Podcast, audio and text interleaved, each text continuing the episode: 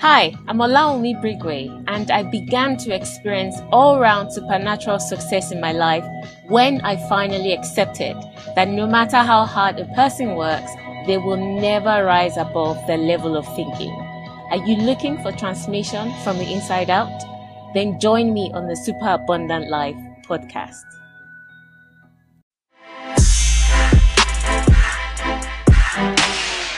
Welcome to another episode of the Super Abundant Life podcast, where we tackle real issues by examining the lives of real people and extracting real life solutions that are rooted in the wisdom of God.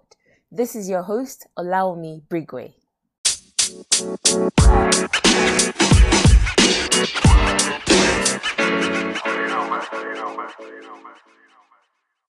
Hi, this is Olawunmi, and this week we are talking about your child's journey to academic excellence. And to help me, um, I have the pleasure of having this conversation with my daughter Maxine.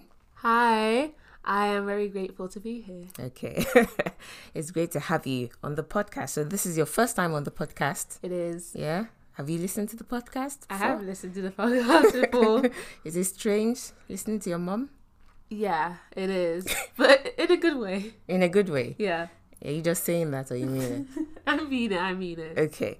Um, Maxine recently completed her secondary education uh, GCSEs and she's now moved on to the next level of her education, which is sixth form.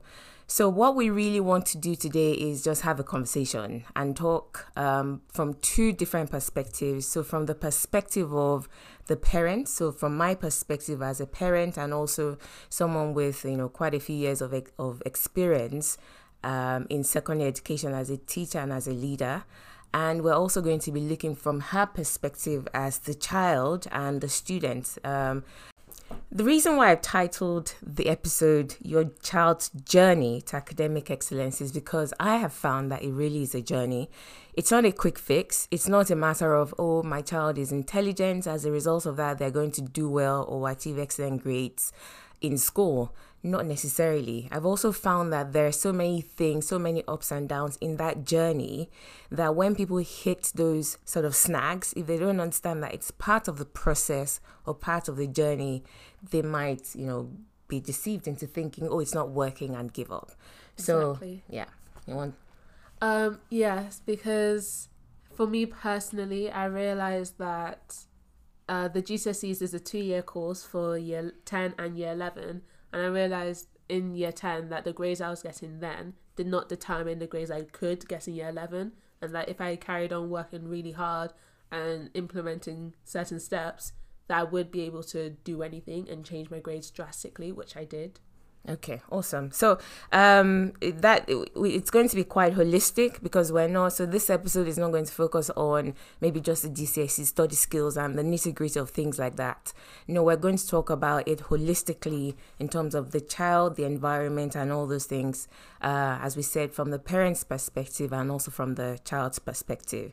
So in doing that, we're going to um, divide this um, episode into two sections, and I'm going to start. So, as I share my own um, takeaways, my own ahas, and the wisdom I picked up along the way, etc. Maxine's also going to jump in, and we're going to have a conversation about everything that I share. And then the second part of the podcast today, she would, you know, talk about her own journey um, from her perspective, and then we'll have conversations around that as well. So, what I wanted to, you know, say or pass across that I've learned as a parent is so there are five elements of success you know, having sat down and thought about it in my own parenting journey, what are the five elements that I have one way or the other and at different points um, being committed to building into the child. So my child, my children. Okay. Um, are you good with that, Maxi? Yeah, definitely. Yeah. Okay. So the first thing, you know, that I've learned, that I've learned in parenting is, you know, if you're trying to build your child to achieve academic excellence or excellence in whatever area of life, is that it's about building the child and not just focusing on the results. And what do I mean by that? I basically mean a lot of times I, you know, I found, I, you know, I found myself doing this, and I also observe it now in so many parents they're so focused on the results um, and they're not really doing what needs to be done in order to generate the results. So it's more like you only want the fruits. So yeah, you know, you're trying to do everything you can to get the fruits, but you haven't actually rooted the child in order to produce the fruits. So what are the things when I talk about building the child? I'm talking about building the character building you know the values into the child that will effortlessly produce the fruits. So for example things like discipline and commitment to have the kind of value where the child sees work ethic or hard work as something that is necessary or is required. So it's about building the child as a person because when we do that, then what it means is they become the kind of person that produces excellent results rather than neglecting building the child and then now expecting the results to come without that, if that makes sense. Yeah, I completely agree because from the child's point of view, um, without having the initial push from yourself to be able to do um, to excel in exams, it can be very overwhelming for a parent to somewhat suddenly say that they expect you to get to these really high grades where you may not be seeing that for yourself because you don't believe that you could do it. And it just it can make the child resent the parent and make the child feel really overwhelmed. Okay so what what i hear you saying is if if you don't sort of have if that capacity has not been built into you to be able to handle some of these things or to generate those kind of results, and then the parent sees that come 11 plus is coming or GCSEs are coming, um, you have to do well. You have to do well. And, you know, they begin to heap pressure yeah. if there is if if all those core values have not been built into the child it's additional pressure isn't it exactly and it just makes the child begin to almost resent the parents because they are aware that they are the ones putting the pressure on them and mm. they have their own pressure as well so mm. it just creates this negative cycle right okay so um that that that's the first thing that i that i've seen and also as as a teacher. So let me dip into some of my own experiences um, when I used to teach and you know, when I used to be a leader um, in in secondary schools. And one of the things that I noticed was it wasn't necessarily about the environment. And yes, I know you know you send your child to a good school, um, but I tell people that I've actually taught in pretty much every kind of school. So while I was a teacher, I, I, you know I worked in I think it was four or five different schools and they were different schools. So I, I I never went to the same school or the same kind of school. So I started off teaching in a boys grammar school. That was my very first as a newly qualified teacher. I left there and I went to um, now they call them academies but back then they were called city technology colleges where they had a little bit more autonomy than the community school. They weren't run by the local authorities, so they they were high achieving. So like a high achieving academy. That was my second school. My third school, I you know I I taught in what you would call an inner inner inner inner inner city kind of school where oh my goodness as in the kind of things i dealt with in terms of disciplinary measures honest you know i think while i was there as a leader um, we excluded probably as internal exclusions on a weekly basis. In fact maybe two or three a week. But permanent exclusion like you know a child you know bringing in a knife into school those were the kind of things that i dealt with there. Um, so i've taught in that kind of school and then i've also taught in an independent school. So um, across the across all of my experience and the different kind of schools that i that i've you know engaged with one thing i always found was in so like i said in like a grammar school where the environment was very um, conducive to excellence. Everybody is everyone around you you know they, they wanted to do well. The parents are pushing them. The teachers are pushing them. Um, there were kids in there. In fact i remember what you know a very frustrating class that i had. One of my very first classes was a year 11 class.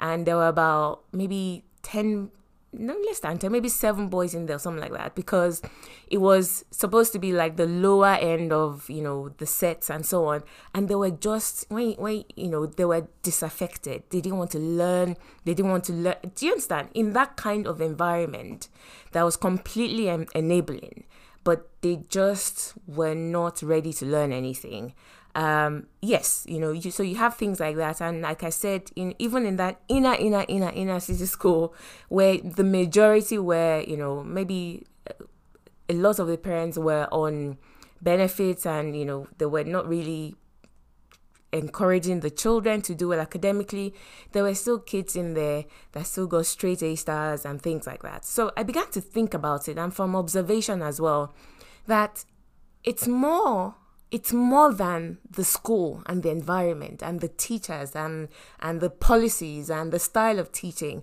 i began to realize that it has more to do with how the child is raised at home and the values that are being you know um, drummed into that child or that you know that the parents are developing in that child so that's what i mean by build the child. All right? Build the child.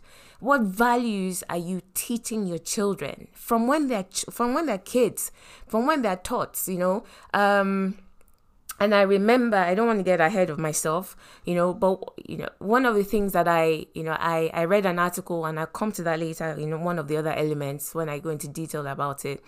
One of, you know, one of the things I realized is even when a child is as young as three or something like that, you can still build the value of work ethic into them by saying tidy up your toys and make your bed when you get up. So they're never too young. So the first element is you build character into the child. Because if you build the child to become a certain kind of person someone that is success minded someone that has a work ethic someone that you know wants to do well do you understand? Then it is easy. They will effortlessly produce the result. I agree yeah? completely. Okay. Yeah. so um from you know from maxine's you know point of view you know in terms of raising maxine and also raising my son Tejiri, um i I sort of I wouldn't say I started early because um, I, I, I wasn't always switched on. You know, let me let me say this. I'm not going to come here and sound all highfalutin. I was not always switched on in terms of parenting. You know, that from from the moment she could walk away, you know, we're doing English drills. All right, what's your ABC? No, I was not always switched on. What actually switched me on, and this is what you know I want to pass across is this I was a teacher already. In fact, you know, at this point, I, I had probably been teaching about three years because I went into teaching shortly after Maxine was born. So I was, I'd probably been teaching about three years. And so I should have known better, is what I'm trying to say. But then I realized that I had this idea at that time that the school would handle it. So yeah. the school would handle teaching them to read. The school would handle. So she was, I think she went into, um, was it early reception or whatever yeah. it is? It yeah. was at the time. And yes, she, you know, I was doing things at home, but I wasn't really intentional about what I was doing. I wasn't that mm. dedicated to it because I thought, you know, she'll just grow. Because I, I think, you know, our own, I think it was a mindset of how I was raised or we were raised growing up in Nigeria our parents didn't really well don't let me say ah my parents they didn't really sit down with you. They would bring in lesson teacher. You go to after school lesson and all. So i, I just thought it would it would be an external thing that i didn't necessarily need to get involved yeah. right? So i just thought oh the school will handle it. I bought her some maybe like leapfrog to do and play with what it, but i didn't really get involved. It was when she you know she now started um i think it was early reception and I realized that, you know, I'm like, read to me or whatever. And ah, this girl is not reading that well. Oh. Ah. I, remember, I, I, do remember some of those. You remember that? I remember there was a time I couldn't say the word dresses, and I thought it was just dress was dress. It was yeah. very. I couldn't say dresses. Read that. So I, I was like, wait, hang on. Shouldn't shouldn't I should be able to read at this? Yes, she should be able to read fluently um, obviously, there will be some words that she may not be able to pronounce, but I was like, what? What are they teaching in school? And yeah. that was for me, that was a moment of a massive mindset shift mm. where I realized, ah, allow me, you should know better. You're a teacher yourself and you have experienced that it's the, what you do for your own children or the kids that you teach is not nearly enough as what their parents do for them at home. You know this, you know this. And that was for me when I really began this whole journey of intentional parenting. And I became determined to build my child into the kind of person that would effortlessly produce success and not, you know, not build the child and then be asking for success, asking for success, and the child Mm. doesn't have the capacity, has not developed the capacity Yeah. to be able to do it. Yeah. Yeah, because I even remember that um, you were telling me once that the so as a child I used to watch a lot of TV, Mm.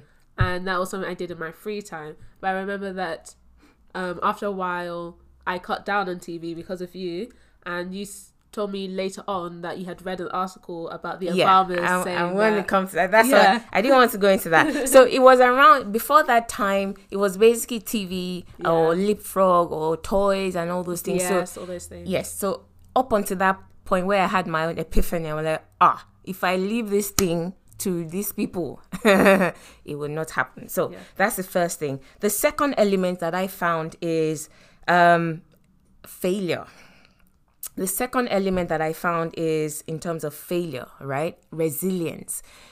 Teaching a child to become independent. Don't do everything for your children. And this is also from when they're very young. Don't say, okay, when they're 18 and they say, oh, mommy, I'm going to university, I can't cook. You know, say, go and learn how to cook. Are you not 18? No, if you leave it till then, mm. I found that it may be too late. Okay. It's never too late. In fact, you know, let's not exaggerate. It's never too late. The child will just suffer a bit more. in trying to, you know, very quickly you throw them into the real world and they very quickly have to grow up and all those things. So as in starting early. So um, I, I'll give an example of what I mean. Um, so when I say res, you know resilience, bouncing back from failure, being able to take responsibility for their own actions and to face the consequences of their actions without me as a parent jumping in and easing the consequence of that of that um of that failure whatever it is Yeah. so i remember um a couple of years ago um my son was you know they were doing swimming in the school and he loves swimming he enjoys it okay um so uh, they're supposed to pack their swimming costume and all those things, towels. blah, blah, blah. Um, so the first, he had, I had reminded him. Uh, the first Monday, I think it was, he he forgot to pack it. He forgot to pack it. So um, and obviously the school, the school rang me and said, oh, he, he doesn't have his his th- whatever. Will you bring it to me? I'm thinking if I'm at work, uncle, you know, will be telling me to come and you know. So I I just said, okay, fine. I'm at home. I might as well do it. So I did it and I, I took it to him. But I said to him when he got home, so me, my own is one chance. I don't prolong matters. Yeah. When he got home that day, I said to him and I said, listen, TJ, the next time your school calls me that, you know, you forgot your swimming costume or you forgot to pack anything, I'm not bringing it to you. Okay. Because I need you to face the consequence of that action. So even if it was lunch, he forgot, he'll go and he won't eat. As in, I, I, I basically told him that I'm not going to bring it to you. So you have to make sure you remember to pack it and take it with you. Yeah. And guess what? I think it was the following week, he forgot again. Yeah. Maybe it was the following week or the third week or whatever. He forgot again. And again, obviously, the school called me and they said, Oh, TJ has forgotten. Could you please bring it? And I said to the woman, I'm really sorry, but I'm not going to bring it bring it in because I told him that if he forgets it, that means he doesn't get to swim. And the woman said, "Okay, fair enough." Um, and I would tell TJ that. I said, "Thank you. Please deliver the message." And the teacher delivered the message, and he didn't swim. Since then, he has never forgotten to pack his stuff.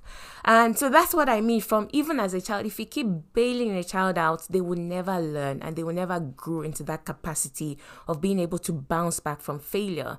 Because, you know, this is the point where we talk about the fixed mindset and the growth mindset.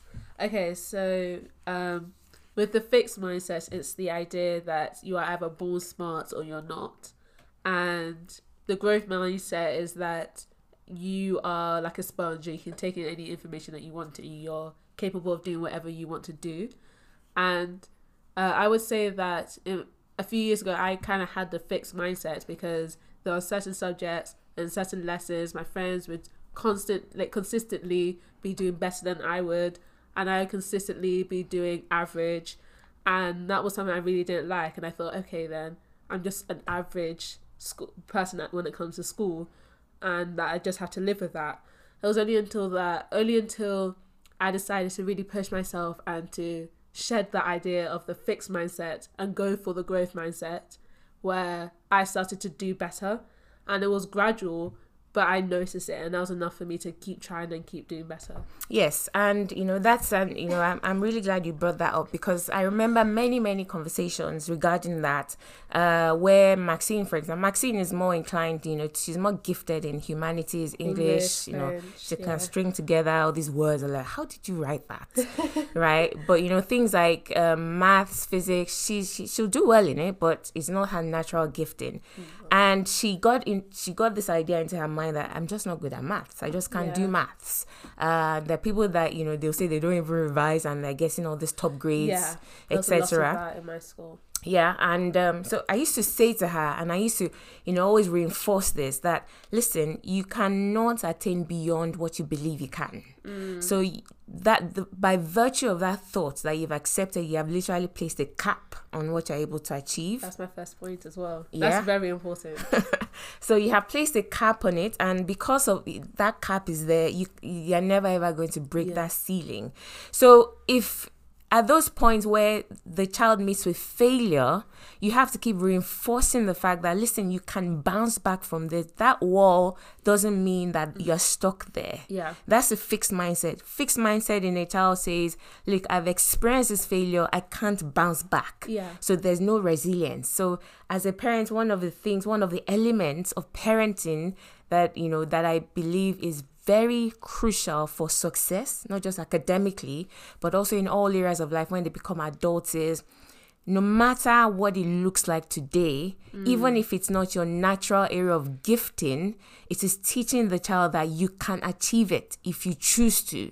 And I believe that that comes from when the child is young and you're teaching them to take responsibility. Because when you teach them to take responsibility, you're basically saying the outcomes of their lives are determined by their own actions. Yes. The same way that I said with TJ, if he kept leaving his costume, swimming costume and equipment at home, and I kept taking it, that means I'm teaching him that regardless of what you do, this will always be the outcome. Yeah. They'll Do you always be trying understand? you It, that the outcome is constant. The, the outcome is constant. So, you know, if he forgets it, he, still has it. If he doesn't forget it, no. That means I'm teaching him that regardless of what you do in life, you will always have this outcome, which is not true. So, what I was teaching him by that example is if you act this particular way, this is the outcome you're going to get. If you adjust yourself and you do better, then you're going to get better results. That is one of the ways to teach a child the growth mindset. Yes, and with the idea that you're going to hit a wall because no matter what you do, you're always going to get an obstacle and get a wall.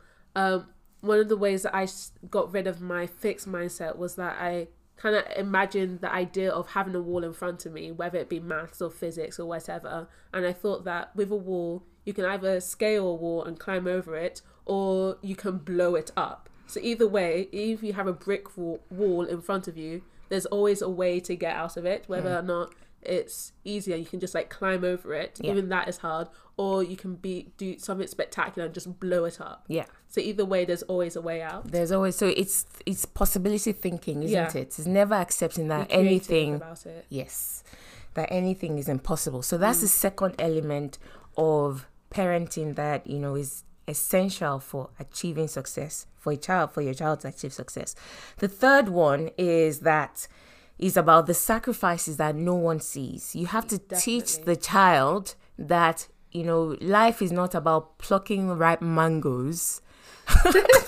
I love mangoes, right? I grew up, you know, in the house I grew up in the backyard. There was this wonderful mango tree, and I I have wonderful memories of climbing the tree to pluck so mango. cute. That's so cute. this one cute.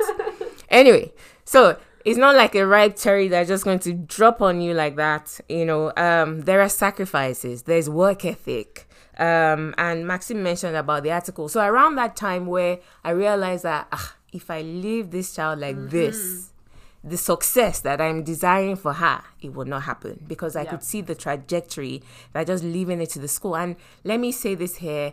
It's remember I said it's not about the school. I have taught in four or five different kinds of schools, including independent school. And some people think, oh, they complain about and complain and complain about, you know, the yeah, state schools and Yeah. say, oh, the class size is too big, the teacher is not really giving my child individual attention, so I'm going to take the child to independent school, and that is where, huh, no, it's not like mm-hmm. that. Even in independent schools, you know, you, you as in, in fact, you still had children that are not even guessing five, you know, they've changed it now, isn't it? That are the five A stars to C, which is You've passed. yeah, which haven't is failed. Basically. yes. Um, there were you know there are still children that may not achieve that, so it's not automatic.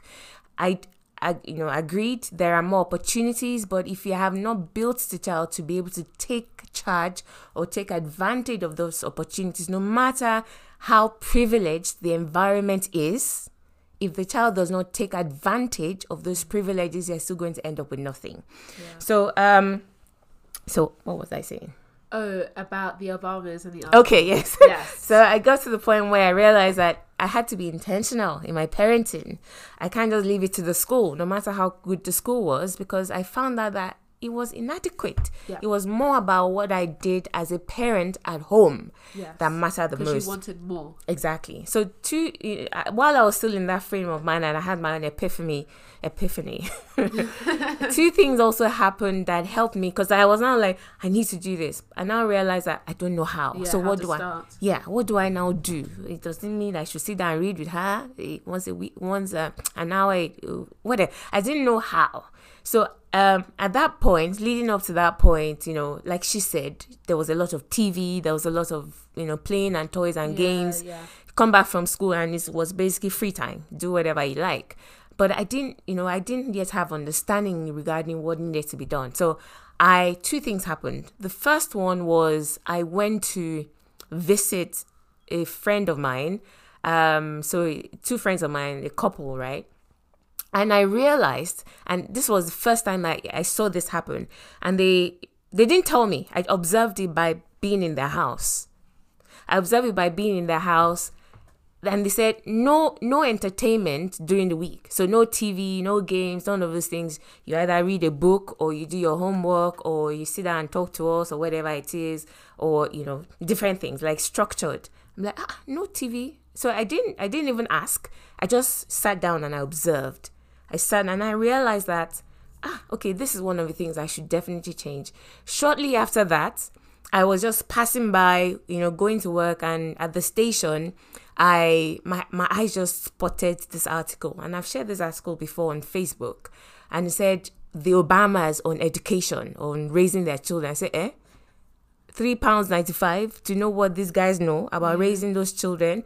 I bought it instantly and I began to read it. And he reinforced that thing that no TV. In fact, he said so many things like Yeah. no TV during the week. As soon as the child can walk or whatever it is, they're making their own bed. When they're four or five, they get their own alarm clock. Yes, I remember. That. Yeah, that. to wake up by themselves and all those things. Oh, And mo- morning routine that they get up and do their own morning routine and stuff like that. yeah, they do their morning routines. You know, once you finish your homework and you have free time during the week, You go and read. Go and read. Expand your mind. No games, no TV, etc. And I began to take those things and I began to implement. I did all of that. all of that I did. Did you enjoy that? I mean, it was. I'm here now. I'm here now. Thinking back now, right? and I implemented that. So I said no entertainment during the week. You shut the TV off um, during the weekend, and it's not even endless. Just sit down in front of the TV for ten hours. You know, you, you Structured. structured entertainment um, and so on. So, you know, uh, began to implement that to the point. So, when I'm talking about the element that I'm focusing on, the third element is about routines. Routines will save that child's life. You know, some people may not agree. They may think, you know, the child is brilliant and intelligent and the child will do well regardless. from experience, from 15 years of teaching experience, I can definitely tell you that's not true. Even if they're brilliant enough to sort of, you know, uh, sail through their GCSEs, sixth form is coming. Yeah. Sixth form is not the same as GCSEs. I'll give you an example in maths. GCSEs in this country, you don't even see anything relating to calculus. Some of the most difficult aspects before you reach university starting in year 12.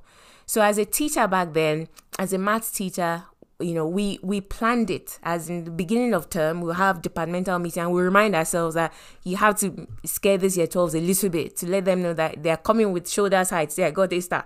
Your a star is equivalent i think i don't remember exactly. i think it's you a d or e at a level. So if you sit down now with all you know from gcse and you take your your your Year uh, 13. yeah 13 exam you probably get a d or an e. I don't remember the equivalent. And when just making up the num the the weren't making it up it was like that's how it was in terms of the syllabus.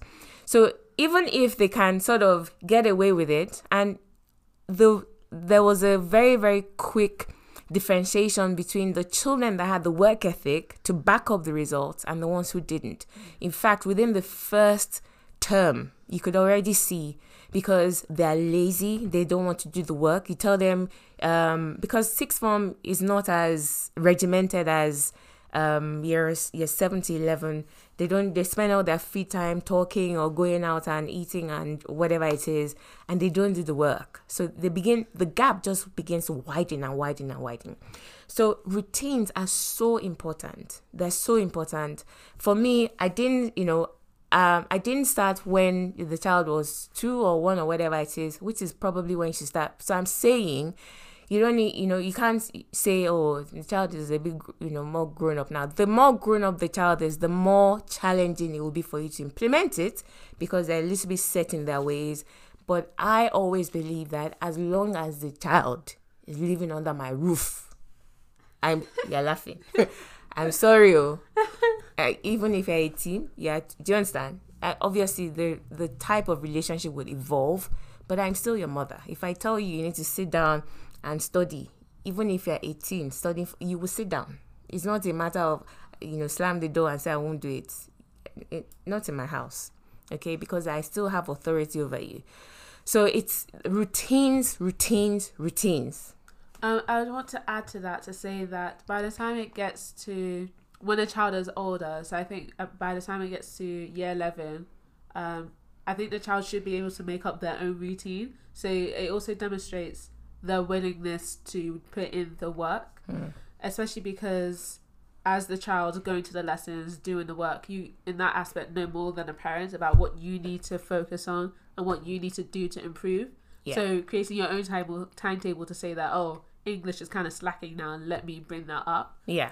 And that, Yeah. yeah, and that way, you're. It also helps to give the parent security to know that their child is working, but at the same time, you're also doing what you know you need to do. Mm. Yeah. of just focusing on one thing. Absolutely. And that's something that I learned actually. Remember, for me, it's a journey and I'm still learning. Um, that I learned from Maxine is I'm saying, why, you know, you have to do, I'll say two things.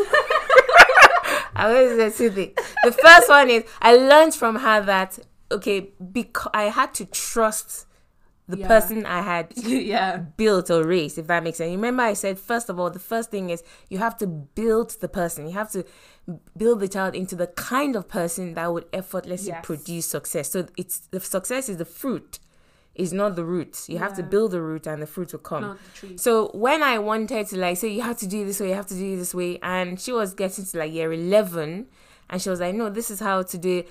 I had to take a step back and trust what I had built, if that makes sense. And she ended up being right. Yes, that's mainly because I'm so. Uh, you always suggested for me to have a very strict timetable of okay, have fifty minute break, work for two hours, have fifty minute break, have lunch, and for me that felt very cons- restricting, mm. especially since I knew that if I decided that today I'm going to do just history and maths, I could sit down and spend four hours doing that mm. and overlap the timetable. And mm. just the idea of having a timetable made me want to not do any work. So what I did instead was create a list of all the things I needed to do in each subject. And then each day I would wake up and say, okay, today I'm going to tackle these ones. So that way it gave me, Some It- flexibility. yeah, and give you some spontaneity while keeping it within the lines. Yeah. So basically, what we're saying is to be able to trust the child the to make their own decisions. Yes. To make their own decisions, and in you know building routines, um, the second thing I'm going to say is you have to know the child. Yes. Some things work for certain children, some things don't work for other children. So, for example, Techery is very good at keeping to timetable. Yes. So I was on, you know, so my son, he, if you leave him to, and say, okay, this is what you need to do today, and just leave him, he will forget. He do you understand? but he, I've noticed over the years that he thrives with routines. Yes. He loves routines. If you say nine o'clock, this is he will be the one that will come and knock on your door and say it's nine o'clock. Yes. Do you understand? He loves so his brain is wired for routines, which is opposite to Maxine. Exact opposite. Exact opposite. So Exact. it works for him. So like like tick boxes. Okay, this is what we're doing, and he has a timetable. And within the timetable, we'll have maybe weekends time. You know that he's playing. So he's preparing for eleven plus exams at the moment. So you know you have to know the child. Yeah. Um, when you're you know, um, when they're as they're getting older, you're observing and you know what works for them. So you're not trying to use one size fits all Mm. Yeah. for all the children. Um, but routines are so so important. You know, you can't. You Either know, way, you need one, whether or not it's different for each child. You still need one. Yes. Um, what I'll do, I'm not going to, you know, go say too much about that. My I wrote a Facebook post or a series of Facebook posts. If I can find them, I think I, I'll try and find them. Um, I will link them in my in the show notes. So you literally just click on it and go and read about what I wrote about the Obamas and what they said about routines. Um, because we can agree that they've raised some really excellent children. Yes. Now, the fourth one is what you know, the fourth element that you need to be intentional about and you need to focus on in helping your child achieve academic excellence is friendships, um, self esteem, and they're linked together. You might say, what has friendships and uh, you know got to do with self esteem? They're so linked Very linked. they're so Very, especially very- especially you know like um from primary school growing up all the way to secondary school and so on they've almost as if because I, I I'm, you know I think of myself as a little bit of a loner. As if if I don't have friends, what's my own? I just if I'm enjoying my life more, it's nobody's talking to me. I guess it's the introvert in me or whatever. But it's as if for young children, part of their identity is with the people or their friends. So you have to help and be intentional about helping them. Number one, not take too large a chunk of that identity from the friendships. Yeah, over overwhelming, like an overwhelming chunk, and being Yes. all consumed by it. Yes, to the point that their friends are their world. Okay, Yeah. so as a parent, you have to. I think that is the natural drift of things. That is It naturally is. the way things will progress. Yeah. Uh, that's the natural trajectory. So you have to be intentional about always bringing them back to the true source of identity, Jesus. which is Christ and the identity that you give them, saying, Look, you're beautiful and all those things. So it is something that we could spend the whole episode talking about. And I think probably I'll have Maxine back uh, to talk about this as well. You know, Yes, friendship definitely. issues, self confidence, self esteem is so important in Yeah. child. You have to continually affirm the child and who they are. All right, don't join with the people that are trying to pull your child down by saying you're stupid, why are you behaving like this, you're an idiot, and all those things that African parents tend to do, right? Um, so it's it is being aware of that. All right, don't dismiss it and say why why they're not talking to you. Why are you crying? Why can't you not just stand as in dismissing it and saying just talk to somebody else. It's not that easy it's not. It, it really isn't. It's not that easy for a child to just say, okay, I'm just going to find somebody else to talk with.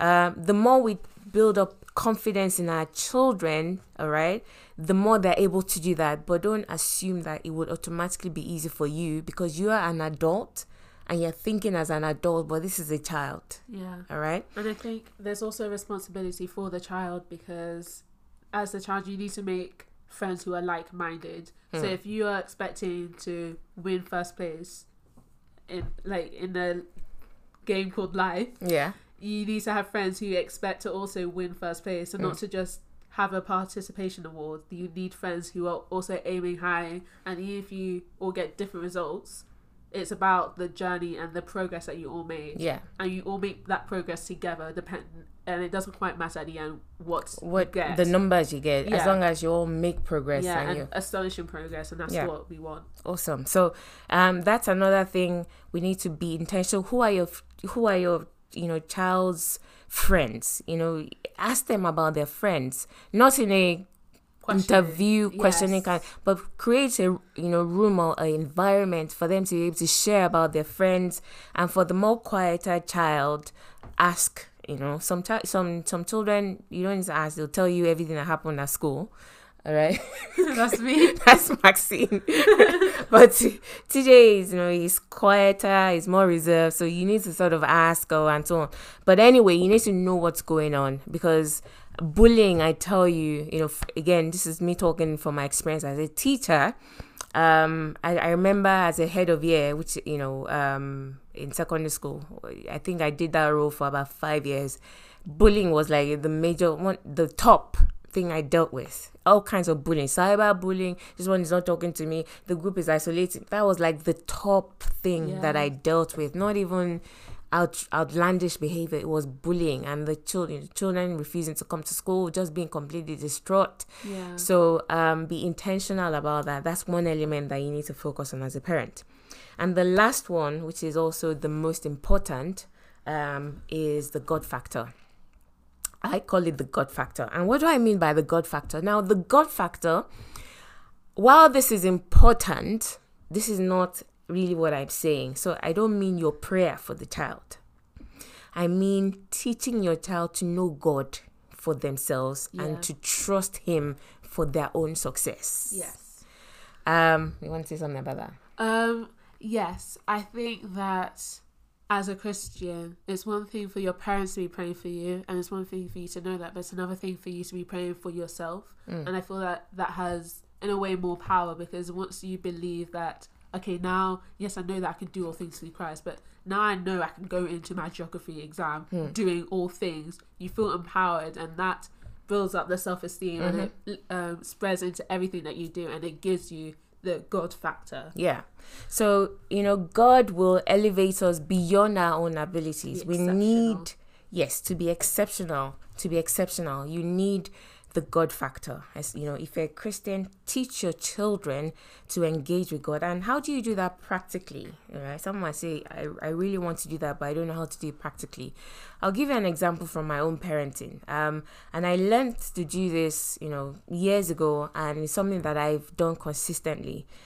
In, and I, I, I, I started with little things okay not with big things so you want to do something you want to i remember actually i remember um this was probably seven eight years ago maxine wanted a computer she wanted to buy a computer I A remember laptop. that laptop yes, Yeah. and i said me i'm not buying you a laptop oh. you know to like all those it m- yourselves. mini things I, I remember it cost a hundred pounds, and for that, that was like a lot. Yeah. How am I making a hundred pounds Yeah. at ten years old? How am I doing that? Yeah, I. I don't even think you were 10 at the time. But anyway, so she said, Oh, this is what I want. And it wasn't like birthday or Christmas. She just said she wanted it. And I said, Okay, you're going to believe God for it. You're going to pray and you're going to go to God and He's going you're, He's going to give it to you, you know.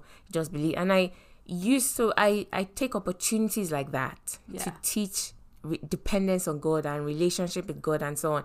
And so she I hundred pounds or so. Hundred fifty, I think. was. 150 something like that so I, I think i gave you some money Yeah. and i said you had to find the rest Yeah. Um, so I started and- saving and things like that. And yeah, but even what she was saving the point is the way the money came it was random sometimes. it was literally there were two people that gave her the bulk of the money that came after you know what i gave her and they literally just it wasn't like oh didn't she didn't yeah she didn't go out asking anyone for money. The money came. Yeah. and you know it's using those kind of experience to teach the child that there's a god oh you know Yeah. and he's for you. Yes. and he wants to help you and he wants to give you insights. And maxine having developed that culture and you know now you know as she got older it would be things like go and take you know go to god. You're about to do something. Go to god ask him for scriptures um let him show you what his will is what he wants to do begin to pray and and praise and declare those scriptures pray in the spirit over them daily and so on and maxine reaped the fruits of that in her gcse's Yes. I do remember. So, from the beginning of year 11, I decided that this is what, these are the goals I have, and I'm going to incorporate God into this so that I can reach those goals because I know that without Him, I would never be able to do it. So, I had my scripture that I was reading, I had a vision board, I and I also, throughout the year, would suddenly start thinking about uh, certain praise songs that I just put into one playlist, and that I realized became what I needed for when GCSE started because I only I didn't listen to any other music than that one playlist, and there were certain exams that I went into bef- uh, that I was going into that I felt really nervous for, and if you have nerves, it's not gonna work because you need to be at peace before you go to each exam. So I remember that I walked around two minutes from school. I walked around this big square Mm. that was so I just walked around it listening to this music until I felt at peace and able to carry on. Mm. And only until then did I go into my exam.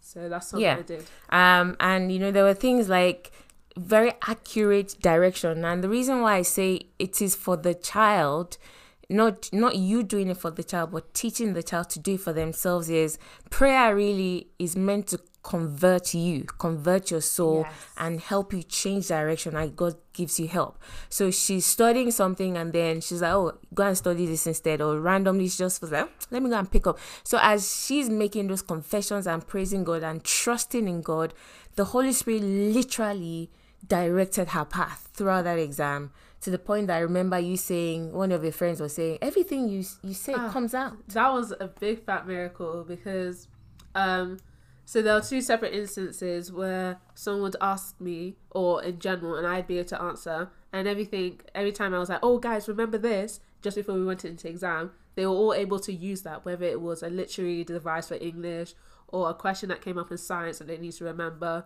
But there was one instant that was like a big whoa sort of moment, and that was before we had our English exam. Um, lots of trains were delayed, so we had to wait for people who were coming in late, and we all had a bit of free time. So one person pulled out a random poem, and they they basically said, "I don't know what this poem is. Help." So I explained, went through each line and explained the poem line by line, and I gave them big words to be using, and I just started talking, and we spent the entire like 15 minutes talking about this one poem. Go to exam, open the page, is th- is that poem Wow. uh, for comparison. So that was a bit where you need to be talking about line by line, compared Yeah. to another poem, and that's exactly what we did. And we also were talking about for the next question, oh, what other poem would you use? What would you do for the this and that? So we basically planned out our entire paper, half of our paper before we went Yeah. in. Yeah, that's what I call divine coincidences. Yes. And that's the X factor, that's a God factor Yes. that comes in. So That it's not just yes, it's not just about praying for the child. Yes, you're doing that, but teach them to know God for themselves so that they are better able to sense his promptings when he's leading them in that change of direction to where he has given the inheritance. Um and um there was something else okay i think you're going to mention that so i'm going to leave it at that so those are the five elements of success Yes. that as a parent i have learned in my journey of parenting that it is important to focus on as you're building a child for academic excellence Okay. so we're now going to you know i'm going to pass the baton to maxine and she's going to read through you know um she has 10 points that she's written down you know things that she's learned in her journey and we'll discuss them as well Yes. So the first one I've written down is that if you don't think it's possible in your wildest dreams, it's not. and I think so for my personal experience, I thought that it would be possible for me to do really well in my exams in year 11. Granted, I probably should have started thinking about it in year 10, but it started in year 11 and this is when I made the vision board and got the scriptures and that was when I could see that I was deep enough in my faith to realize that if I really want this, I can have it. So hmm. that's when I started, and that's when I started to imagine, like, oh, so if I really did get this grade, and if I really did do this, how would people react? Would people be celebrating? What would I do to celebrate? What do I want? And I started to really think about it, hmm. and that was what fueled me to do well in the times that the secret sacrifices when I've been working all day on Saturday preparing for something that won't even be in my mocks and thinking about this and that and it made me sit down and just like just me sitting down and thinking about it again and again made me realize how much I wanted it and how I knew it was possible. and that helped you pay the sacrifice Yes. when it was difficult too, Yes. when you wanted to go and do other things Yes, and it also set in stone for me that I got to the point where I didn't question it. So I didn't care that people were going out on their Saturdays after their mocks because they now had that free time, and I was still at home thinking about the actual exam. And once I got my mock results, I didn't ever think, oh yeah, I got this nine in the bag. I saw, I thought that okay, I got a nine in the mocks. That's not my GCSEs though. Mm. I need to either maintain that or work to do even better. Mm. Because I knew that, especially with the mocks, it's always slightly easier than an exam. So if I if I saw that I just scraped the nine in the mocks or scraped the seven, scraped the A, I'll think, okay, so how do I do even better than that? Yeah, I want to say something about that as well because it's it's exposure is very good. You know, Yes. you know, in you know, you say how how do you get to the point where you increase your capacity, you know, your mental capacity to be able to believe something. And I remember something very key that happened was actually um in the summer of year 10 because at this point I and you know for a parent that's listening to me that says but I'm telling this child you can do it you can do it I was in that place where I was telling Maxine what's stopping you from getting all nines or all eights and nines or whatever it is I said why can't you so that mom as soon as I open my mouth it's like mom you know that's a star star All A star star. yeah, you know, she she just resisted me. She was like, seven to nine is, you know, I want, you know, minimum of A's, whatever it is. I'm like, you can do it. So she was, I knew she, she wasn't really hearing me. Yeah, because I the way I saw it was that it's sevens to nines is equivalent to A to A star star. So I was thinking, what more do you want? Exactly. Like A star star is fine, but A, I, A, A is like it's fine. it's alright. Yes. Anyway, so she, there was this like wall. I'm like, I'm like, God, you have to help me here so that this girl can see that if you can get a seven, you can get a nine. There's no difference. There's no difference. It's the same amount of effort. It's just a mental capability to be able to believe it, right? And this was the the turning point, and you know, I'm so grateful for this. There's a friend of ours, um, a friend of mine. Um, so her daughter went and did GCSEs, the year before me. yeah, so you were this was summer of year ten for you. You were going into year eleven. Yes. She just finished year eleven, 11. And I just you know I was like, oh you know I didn't even know um until probably a week after the results came out, and one of my other friends told me, did you hear what you know this person's um daughter got? I'm like, no, what did she get? Say she got, I think it was all nines, All nines. you know, all nines and one eight. And that eight's turned into a No, nine. wait, as in even even before it turned into a nine, it was just like all nines. I think like ten nines, one eight. Yes. And I was like, what? She got what? Yeah. And for me, that was the answer to my prayer because I Yeah. knew that Maxine, it wouldn't be hard for her to make her believe that she could. It's because she hadn't yet conceived it in her mind. She couldn't yet, you know, she was thinking far away that it was some random child Yeah. somewhere that could achieve it, not Yeah. somebody like her. So as soon as I heard and I called, I said, Maxine. And I said, Do you know what this person got? She said, What did she get? I said, I said she got n- 10 nines and one eight. She was like, Ah, yeah, I Jesus. video. I was like, ah. She just was rolling. I remember she was rolling on the floor. She was like, "What?" She, and I could see, I could almost see her her eyes, and everything was expanding. And say, Are you serious? You mean it's possible? So she went and started watching YouTube videos Yes. and all those things. Bec- yeah, Because the way I saw it was that I've met this girl. yeah, somebody like you. Yeah, I was like, I've met this girl. I I seen her. She's not some Einstein up all high and It's someone mighty. like you. Yeah, it's someone- someone like yeah. you. Yeah. then I saw that she got her nines on her and I was like, hold on. what difference between her and me? Exactly. And that's what context will do.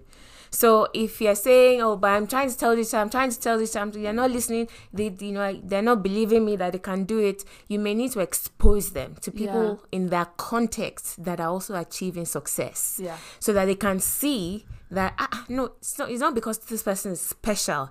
It's because they know certain things that I don't yet know. Okay, and that was what happened for Maxine. And you know, we've always done vision boards, but she, you know, she was more determined.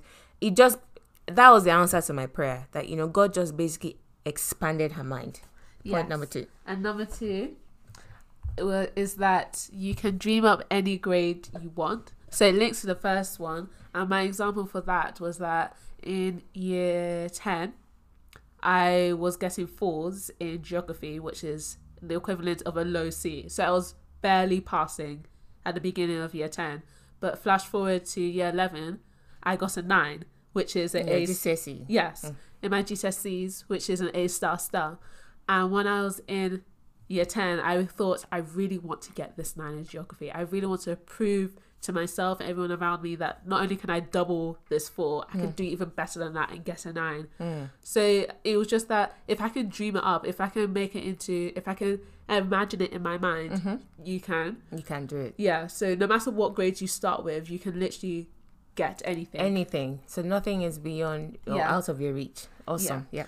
But th- and the next one leads into that as well. So step th- uh, number three is that it takes steps. So the example I have for that is history, where I also got a nine in history, and in the beginning of year ten, I was consistently getting sixes. So I thought, okay, if I have a six and I want a nine, how do I get there? And I realized as I look back on all my reports, I realized I was getting consistently getting sixes, then making a step up and using what my teachers were telling me, and consistently getting sevens. And I was consistently getting eights until year nine and year eleven, where I in my GCSEs I got the nine. So even though you can dream up anything, it takes time, and you can't wake up and just have it like that. Yeah. You have to work for it. And it's also about taking responsibility and getting feedback. Yes. So, um, t- st- talking from the teacher's perspective, um, you know, teach your child and you know, side with the with with the with the teacher as well. So, teach your child to take whatever their teacher is telling them, as in the feedback. Um, because it's easy to say, uh, well, you know, this teacher doesn't know what they're talking about. If your Yeah. teacher is one of the greatest resources that you will have. In fact, you know, we, we used to tell students back then that you have to, I'm your teacher, right? You have to use me because I'm your greatest resource. It's not the textbook. Yeah. If you need help, you need to come and ask me, you know, what are the gaps? Ask, teach your child to ask your their teachers specific questions. What gaps do I need to close? Yeah, what the feedback they're giving the child, they need to take it seriously and be willing to work for it. So that is where what I talked about, building the routines and the work ethic and all those things will come into it. Okay. Yeah. If you build my point number one, if you build the child that is always wanting to improve rather than a child that just wants to coast, that is where that would come in handy, where they have a dream, but they're also willing. Remember, it's the fruits coming out of a root. They're willing to work for it. yeah. So you're not just dreaming and they're sitting down. Yeah, and from the child's perspective, another trap not to fall into is that um, I always hear people being like, "Oh, Mister So and So just doesn't like me. That's why I did badly." Yeah. Oh, Miss Miss So and So doesn't know how to, how to mark. If someone else had marked, I would have done so much better. Mm. And if you blame the teachers, you're never going to progress. Yeah. And you need to go to your teacher and ask for the extra stuff. Even Yeah. Mm. though you might feel that, oh, why am I doing this? You do need to do it. The next thing that I have is again knowing why you're working so hard. So that links to the first one of having the vision board, having the end goal in sight. So you're constantly thinking about it. So you need to know when it times get tough, you need to know why. You need to know what you're aiming for and you need to believe that you can do it. And number five is have faith in God and his ability. So that you need to be able to believe that God can do it and that no matter what grade you are starting off, whether it's year nine, year eight, you need to believe that by the end you can get the grade. And that leads to having your own Bible verse that talks about um, going from nothing to something and being able to really trust in God, God so that when it comes down to actually revising for your GCSEs, you know when to read something that you didn't really think about and then it ends up coming in coming up in exams. And that happened Yeah. to me especially with sciences where I'd read something or wake up and remember that ah I haven't revised this one since year 10 and then I revised it and it turns out to be six markers and that happened three times for three different exams Okay. Do you want before we move? So someone might be saying, "How do I believe God?" You know, if a teenager, year ten student, year eleven is listening to this, yeah do you want to talk briefly about your own process, or maybe even share the okay scripture? Um, so for me, I would start with some really good praise songs because there are songs that when you listen to them, they just fill you up Mm. and they make you believe and make you reinforce the things that you already know about how good God is to you. And you need to be able to read your Bible and sit, you need to sit and be able to read your Bible And a way that I did it was that I started during year 11 and year 10, I started trying to read my Bible every day. And then you can start to build that up to say, okay, Lord, I have my GCSEs. You know, I have my GCSEs. How are we going to do it? How what's what am I going to believe for? Then you can start to pray and listen to your praise songs, and scriptures will come to mind, verses will come to mind, which you will look up. And one of them for me was, even though I walk through the valley of the shadow of death, I fear no evil, for thou art with me. Even though it's something that everyone knows, Mm. it was special to me, especially since GCSEs felt like the valley of the shadow of death. It was not it was not fun. It wasn't easy. It wasn't a walk in the park. It was the Mhm. valley of the shadow of death. Yeah. So I knew that even though I was going through that, I didn't have to fear any evil because God had already gone ahead of me. Okay. Yes. Um. And and I also remember there was this. So when um the summer before the start of the academic year, I called you know both of my children, goes to God, asking for a scripture, what He wants to do with you and in you, you know, um for this year. And I know that God gave you a scripture. Yes, mine was Proverbs three twenty one to twenty six, Mm. and uh, that scripture didn't necessarily have obvious relations to academics. It usually doesn't, it, Yeah. because it's the Holy Spirit that will open your Yeah. eyes to bring it alive in your own situation. Yeah. Um, so a portion of that was I sleep like a baby, safe and sound as I rest in you. My rest is sweet and secure. I need not be afraid of sudden disaster or the destruction that comes upon the wicked, for you are my security. You keep my foot from being caught in a trap.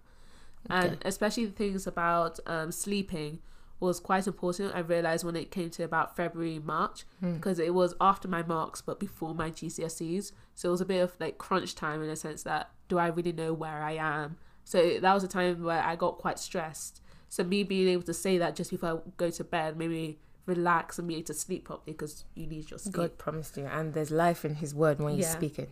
Awesome. So next. Next is praise, which you've talked about. Mm-hmm. Then the seventh one is have goals and make it concrete. So that means that's in a, s- in a daily way. So when you wake up, you have your goals that I'm not going to bed until I've done X, Y, and Z. Mm. There's no excuse. I'm not going to bed. I'm not sitting. I'm not chatting. I'm going to do it. Mm. And then have um, for geography, for example, you have the four. You want the nine.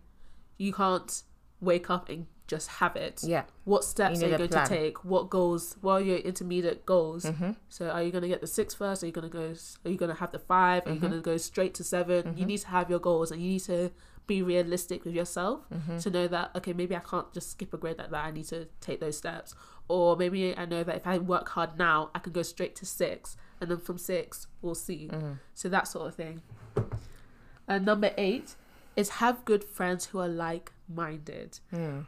Which was very big thing for me, especially within year 10 and year 11, because I had a very big friendship group in year 10, and half of it was split, I guess, in three ways, where you had the people who would just walk into exams and do it pretty well Mm. because it's GCSEs is one of those things that there are certain people who can just walk in and get the 7s Mm-hmm.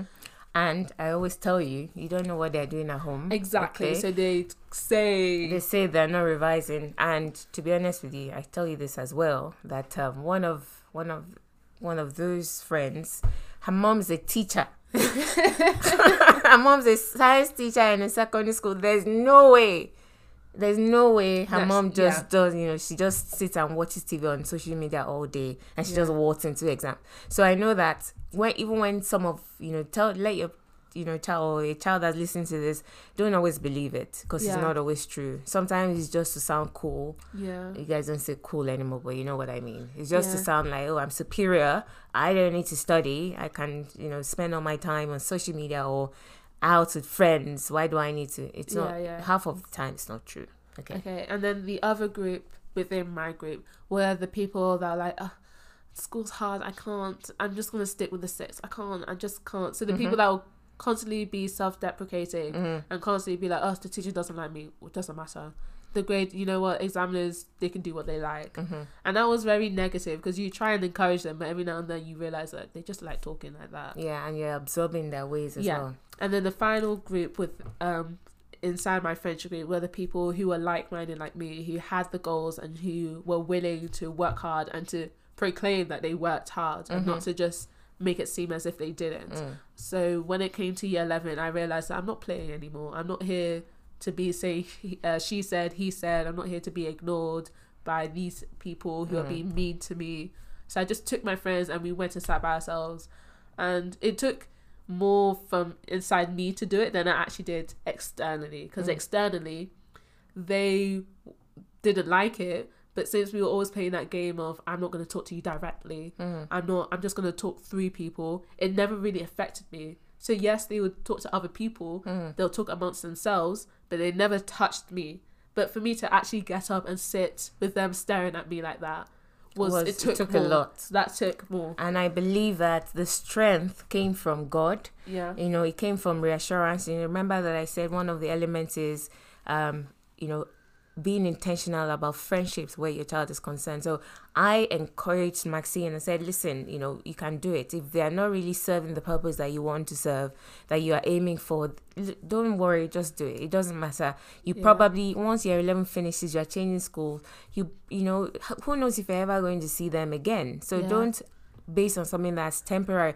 So basically, what I'm saying is the parent element comes in, and the strength also came from God because she was also connected to Him Yeah. and had committed the process to Him. So God knew the changes that needed to happen Yes. for the success to happen. So God gave her the strength to make those changes. Yes, and I will say that when it came to making those changes, when I realized that okay, stuff something needs to change, I remember that I had to sit down with myself and with God and say and take inventory because, like I said, I was in a friendship group with about twelve people, 10, 12 people, and I had to sit down and think about go through each name and think, does this person make me happy? Does this person make me feel good about myself?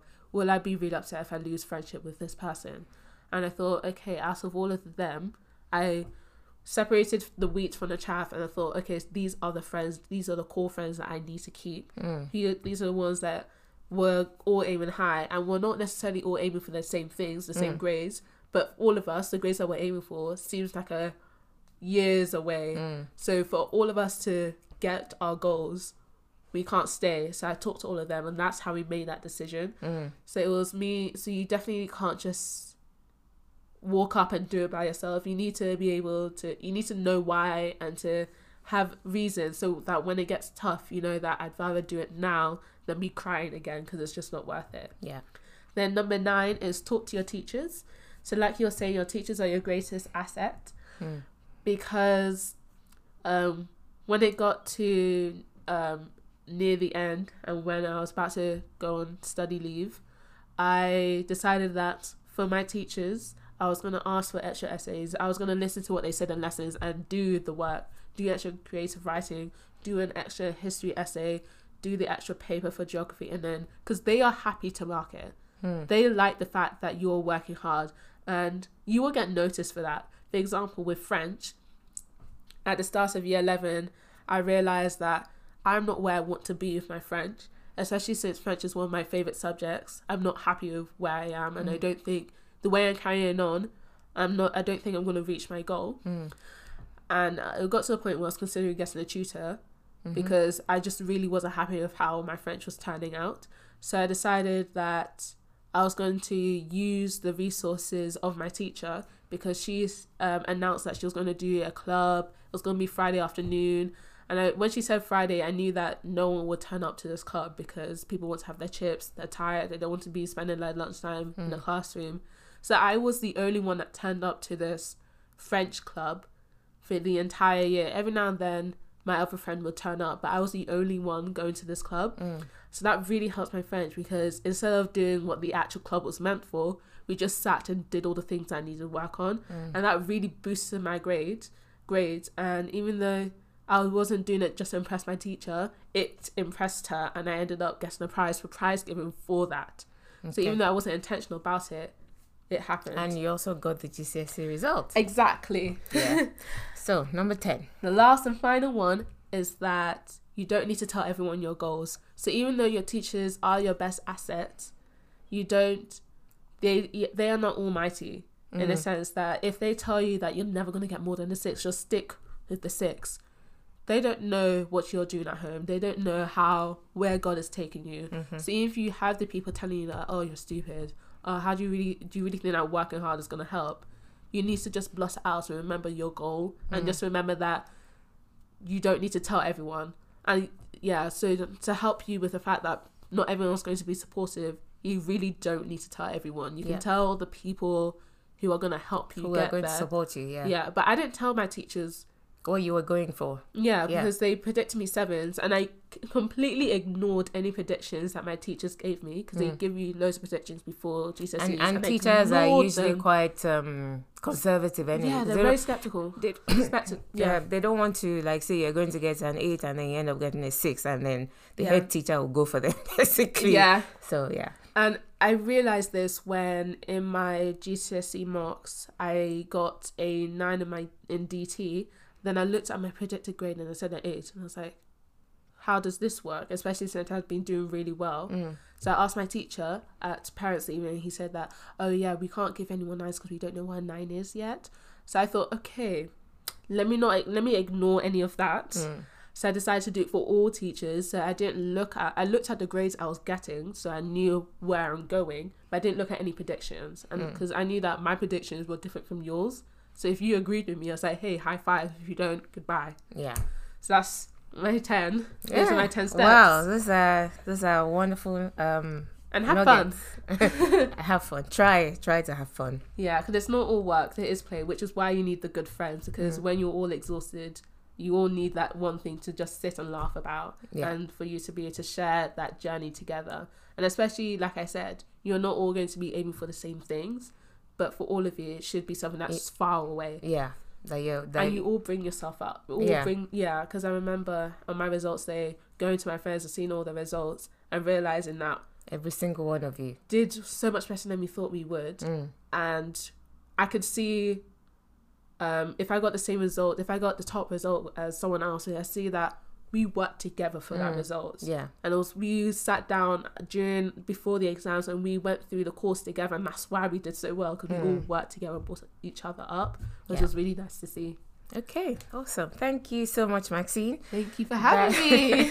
I really enjoy that, and um, I believe we're going to have you back to, to, to talk specifically about I think friendship issues and um, yes. Uh, maybe particularly with girls, self esteem, Yes. self confidence, and Yeah. and identity and all those kind of things. yeah, especially since I'm out of that now. Yeah, because Yeah. yeah.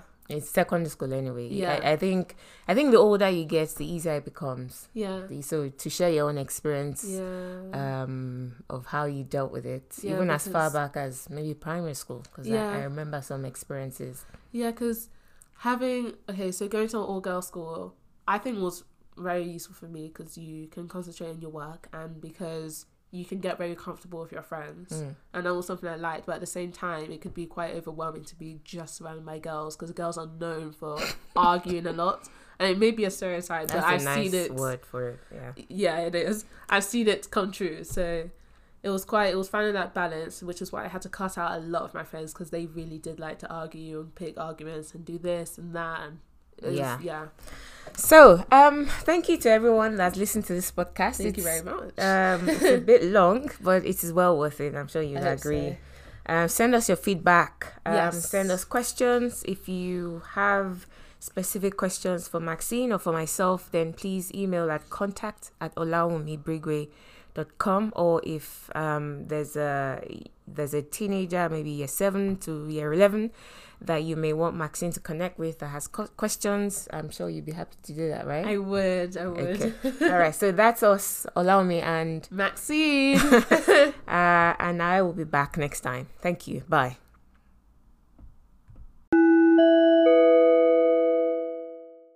Hey, before you go, do me a favor. If you've enjoyed today's podcast or any of the ones that you've listened to, can you please share with friends, family, and colleagues? Thanks.